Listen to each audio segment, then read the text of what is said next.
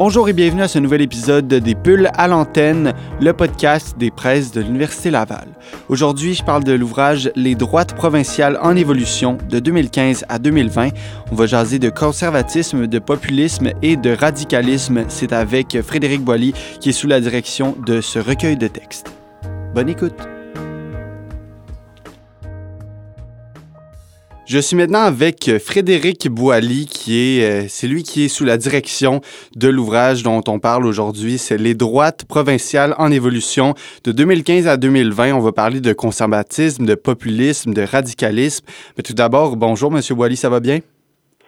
Oui, bonjour, ça va bien. Je suis très content de vous parler aujourd'hui pour ce podcast et euh, ben, parler de votre, votre ouvrage qui, en fait, vous, vous avez été entouré d'une équipe. Comment est-ce que cet ouvrage-là a pris vie? Euh, L'idée a germé lorsqu'il euh, y a quelques années, on s'est, on a vu euh, l'éruption dans plusieurs provinces, que ce soit le Québec, l'Ontario, l'Alberta ou le Nouveau-Brunswick, euh, l'arrivée de gouvernements conservateurs. Et c'est à ce moment-là que dans l'espace public, l'espace médiatique, on s'est mis à parler d'une vague bleue qui déferlait sur les provinces. C'est donc, dans ce contexte, que l'idée euh, m'est venue de réunir euh, une équipe de chercheurs pour précisément évaluer d'abord l'ampleur de cette vague bleue, mais surtout euh, la nature de cette vague bleue. Est-ce que effectivement on assistait véritablement à une vague bleue qui était similaire d'une province à l'autre, ou alors est-ce que c'était pas une sorte de coïncidence ou le hasard qui amenait la CAC euh, à gouverner au Québec, Doug Ford en Ontario et le retour des conservateurs avec Jason Kenney en Alberta. Donc, il y avait toujours cette possibilité que euh, ce n'était pas véritablement une vague bleue qui était la même d'un bout à l'autre du pays, mais plutôt, euh, comme je viens de le mentionner, des partis politiques qui viennent tout simplement remplacer ceux qui sont au pouvoir. Donc, l'idée était de réunir euh, une équipe de chercheurs pour évaluer la nature du conservatisme en question euh, et la question du populisme qui était omniprésente dans l'espace public, surtout en raison de ce qui se passait euh, aux États-Unis, et aussi la question du radicalisme. Est-ce qu'on assiste également à une radicalisation de la droite? Ce mhm. sont donc les grandes questions qui euh, étaient posées, qui sont posées par cet ouvrage. Ben justement, on va pouvoir euh, approfondir sur ces trois thèmes. Je, je, commencerai par le premier, parler de la diversité qu'on retrouve dans les droites euh, dans les différentes provinces au, au Canada. oui, il y a une diversité des, des différents des différents partis politiques de droite, notamment, je vous dirais, autour de la question de l'État. C'est-à-dire quel est le rôle de l'État qui est accordé par chacun des euh, partis politiques, euh, que ce soit en Ontario, euh, en Alberta ou au Québec. Est-ce qu'on a la même vision de l'État? Un examen comparatif, et c'est notamment le premier texte que je signe dans le collectif, qui essaie de montrer justement que sur cette question de l'État, du rôle de l'État dans la société, du rôle de l'État dans l'économie, la coalition Avenir Québec de François Legault et à part des euh, autres partis de droite comme Doug Ford euh, en Ontario ou Jason Kenney en Alberta, c'est-à-dire que du côté québécois, et en raison d'une histoire particulière euh, liée à la question notamment du nationalisme québécois, on attend de l'État un rôle plus grand dans la société. On attend de l'État un rôle dans la défense de l'identité euh, nationale. Évidemment, les partis politiques au Québec s'entendent pas nécessairement euh, toujours sur euh, la, la, manière d'assurer cette défense de l'identité québécoise, mais même pour un parti qui est à droite ou de centre droit comme l'est la coalition Avenir Québec, il y a quand même cette ce rôle aspect-là qui ne peut pas être ignoré, alors que du côté de la droite ontarienne ou du côté de la droite albertaine, la défense de l'identité ontarienne ou la défense de l'identité albertaine n'est pas, disons, un prérequis dans l'idéologie de droite, c'est plutôt de créer un environnement économique favorable euh, pour euh, tout ce qui est euh, l'entreprise privée et du côté albertain, évidemment, un rôle plus grand pour soutenir l'industrie pétrolière.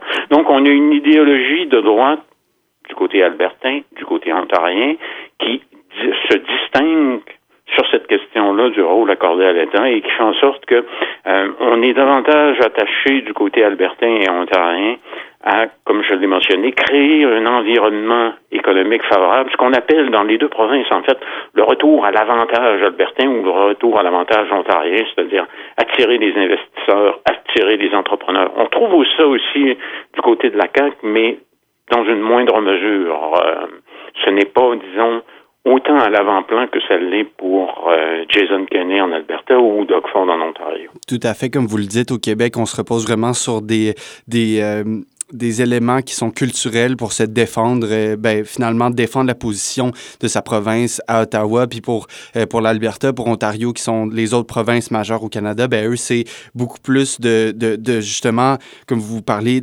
l'avantage de, cette province-là au-dessus d'un autre dans la Confédération qui est le Canada. J'aimerais ça qu'on aborde, qu'on revienne sur le rôle de l'État parce que euh, suite à la lecture de quelques passages, vous dites que au Québec, euh, notamment avec la défense de euh, notre de notre nation qui est le, qui, qui le Québec, on, on va aussi être plus interventionniste et moi, quand j'ai lu ça, je me suis dit, la droite interventionniste, pour moi, c'est, on dirait que ça peut pas exister, mais pourtant, selon vos observations, ça, ça pourrait.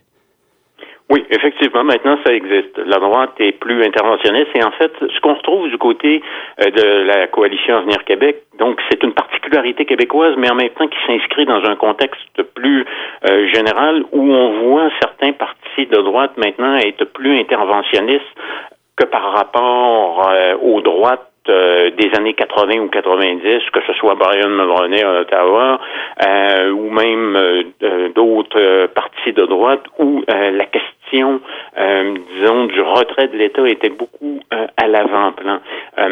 D'une certaine façon, on le retrouve un peu maintenant et à son corps défendant, je vous dirais, même en Alberta ou en Ontario, en raison de la pandémie notamment. Parce que la pandémie a amené euh, un retour, d'une certaine façon, à l'État.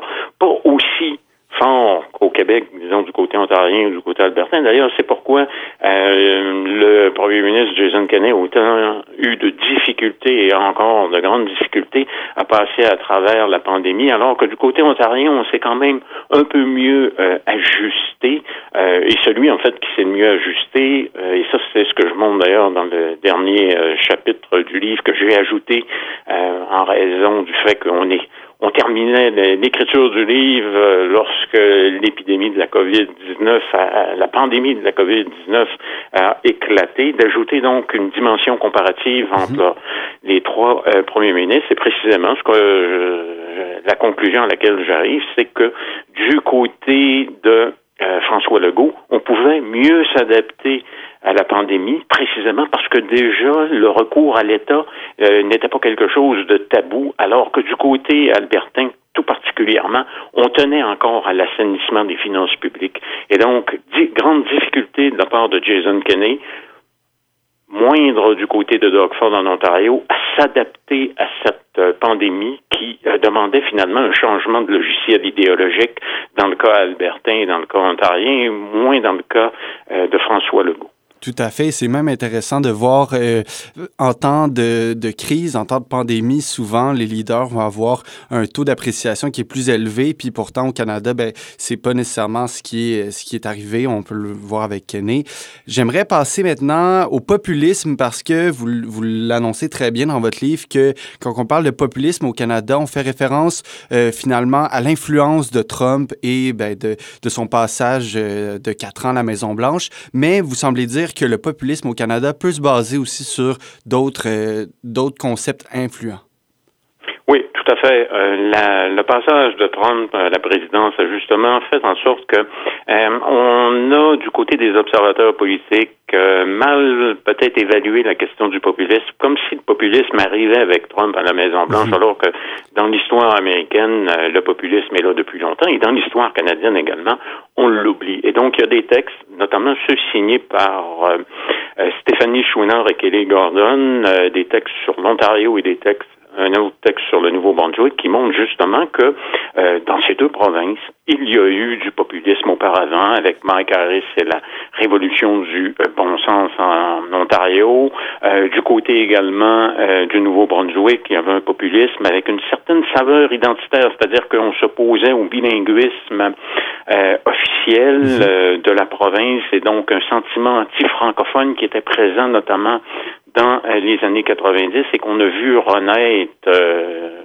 récemment euh, et du côté ontarien également avec l'arrivée de Doug Ford qui pouvait aussi être évalué à l'aune du populisme. Mais précisément ces deux textes, et j'ajouterai l'autre texte aussi qui porte sur l'Alberta et plus précisément sur Jason Kenney, là où il y a une longue tradition de populisme, montrent que le populisme canadien, le populisme qu'on retrouve dans les provinces, se compare mal au populisme qu'on retrouve, par exemple, en Europe, ou même celui qu'on retrouve aux États-Unis, notamment parce que la dimension identitaire, c'est-à-dire celle du euh, qui mise sur la stigmatisation des immigrants, la stigmatisation de l'étranger, quel qu'il soit, mhm. est beaucoup moins présente au Canada et dans les provinces.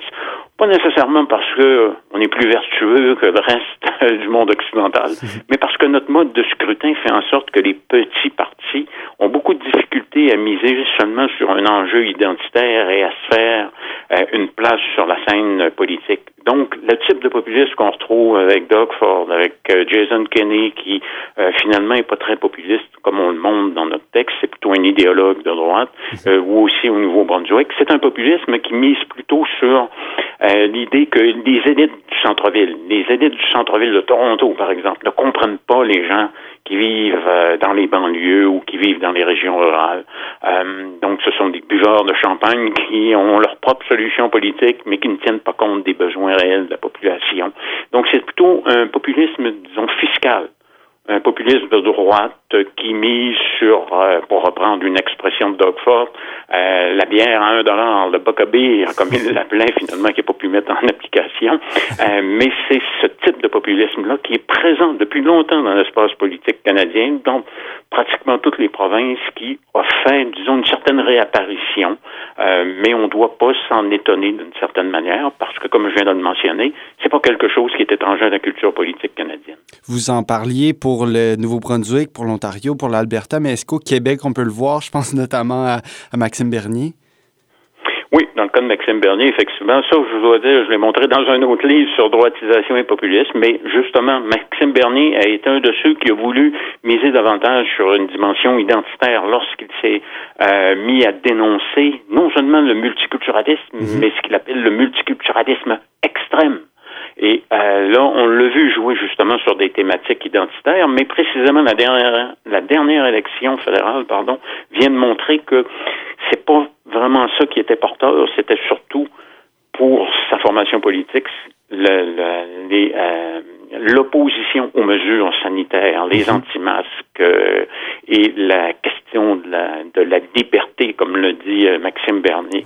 Parce que, comme je l'ai mentionné, très difficile au Canada, en raison de notre mode de scrutin, de penser pouvoir capitaliser sur euh, les sentiments anti-immigration, d'autant plus que, et ça, on le retrouve du côté euh, albertain et ontarien, euh, avec Jason Kenney et Doug Ford, il n'y a pas de discours vraiment anti-immigrants parce qu'on veut attirer les immigrants surtout ceux sur le plan économique, et même la coalition Avenir Québec de François Legault, dans les dernières années, après son arrivée au pouvoir, elle aussi ajusté son discours par rapport à ça, précisément parce qu'il y a une pénurie de main-d'œuvre au Québec.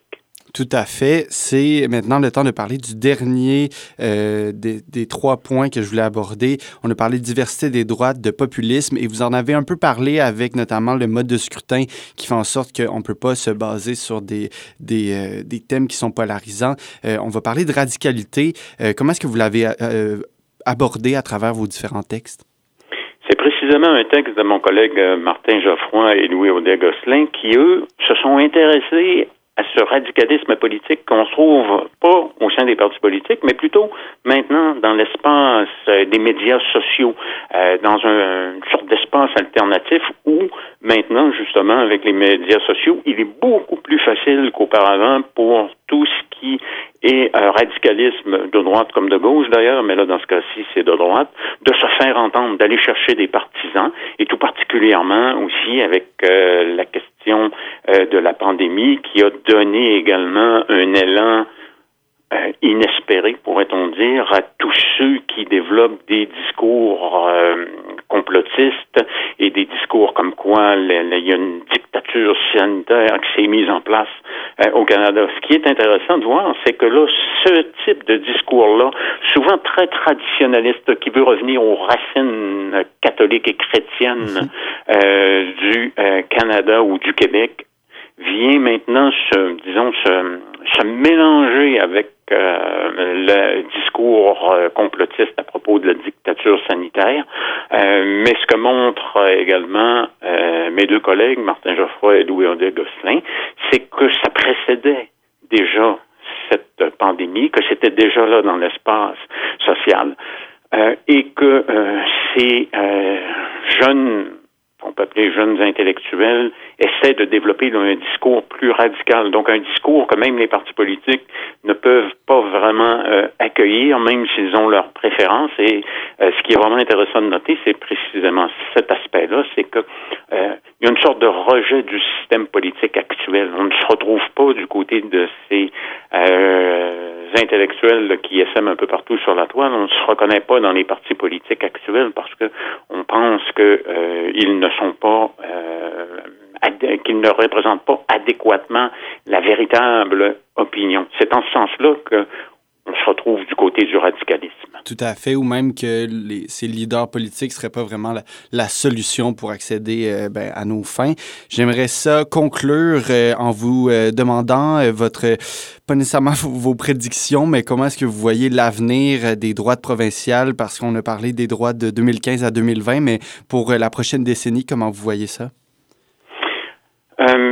Ceux qui vont réussir, à mon avis, à mieux s'adapter, ce seront euh, les chefs de droite, justement, qui sont capables d'une certaine euh, remise en cause de, de leur idéologie, c'est-à-dire que des dirigeants politiques qui sont capables de remettre en cause euh, ce pourquoi ils luttent. Et là, je pense tout particulièrement à Jason Kenney, qui lui est arrivé avec euh, une euh, une proposition comme quoi il fallait assainir les finances publiques, alors que dans le contexte de la pandémie, ça devenait tout simplement impossible et en ne se remettant pas en cause, en ne revoyant pas certaines euh, orientations politiques, ben ça fait en sorte que c'est lui de tous les euh, premiers ministres qui est le plus impopulaire. À l'inverse, mhm.